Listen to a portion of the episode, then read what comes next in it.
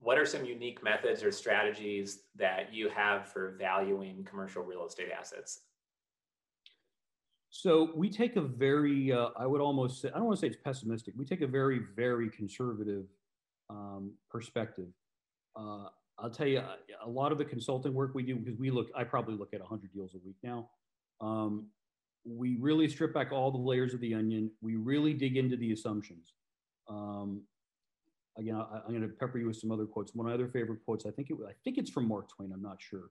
It's um, it goes something like, uh, "It's not what you don't, it's not what you don't know that gets you in trouble. It's what you think you do, you think you know and ain't so."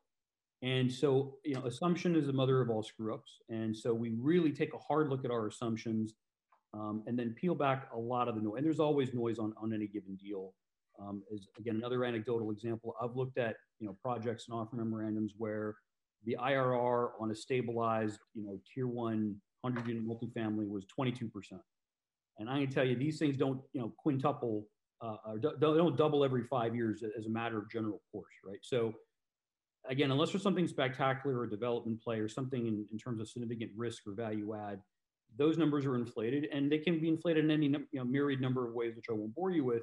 But understanding your asset, understanding the risk you know, parameters, and then thirdly, I'd add to that is we don't we don't have positive exit assumptions. So, for example, if we underwrite it and we buy it at a six cap, we don't assume we're going to be able to sell it for a higher capitalization rate than where we bought it at.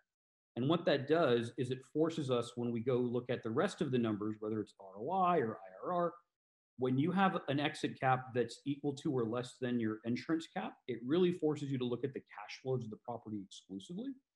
And um, which is why, you know, answer your question, the last portion of, of what we do in diligence that may differ is we don't ever assume appreciation. We, we tend to get it a lot, thankfully. Um, but we need to make sure that the investments can sort of stand on their own purely based on a cash flow, uh, you know, return on uh, a cash or cash on cash basis with no appreciation or, or you know, compression of, of, cap, of, uh, of interest rates. Um, and what we find is we usually under promise and over deliver. And, and, you know, that's, we're very comfortable with, with that methodology. This content was created by commercialrealestate.com. Access our community, investment databases, training, and live events by visiting www.commercialrealestate.com.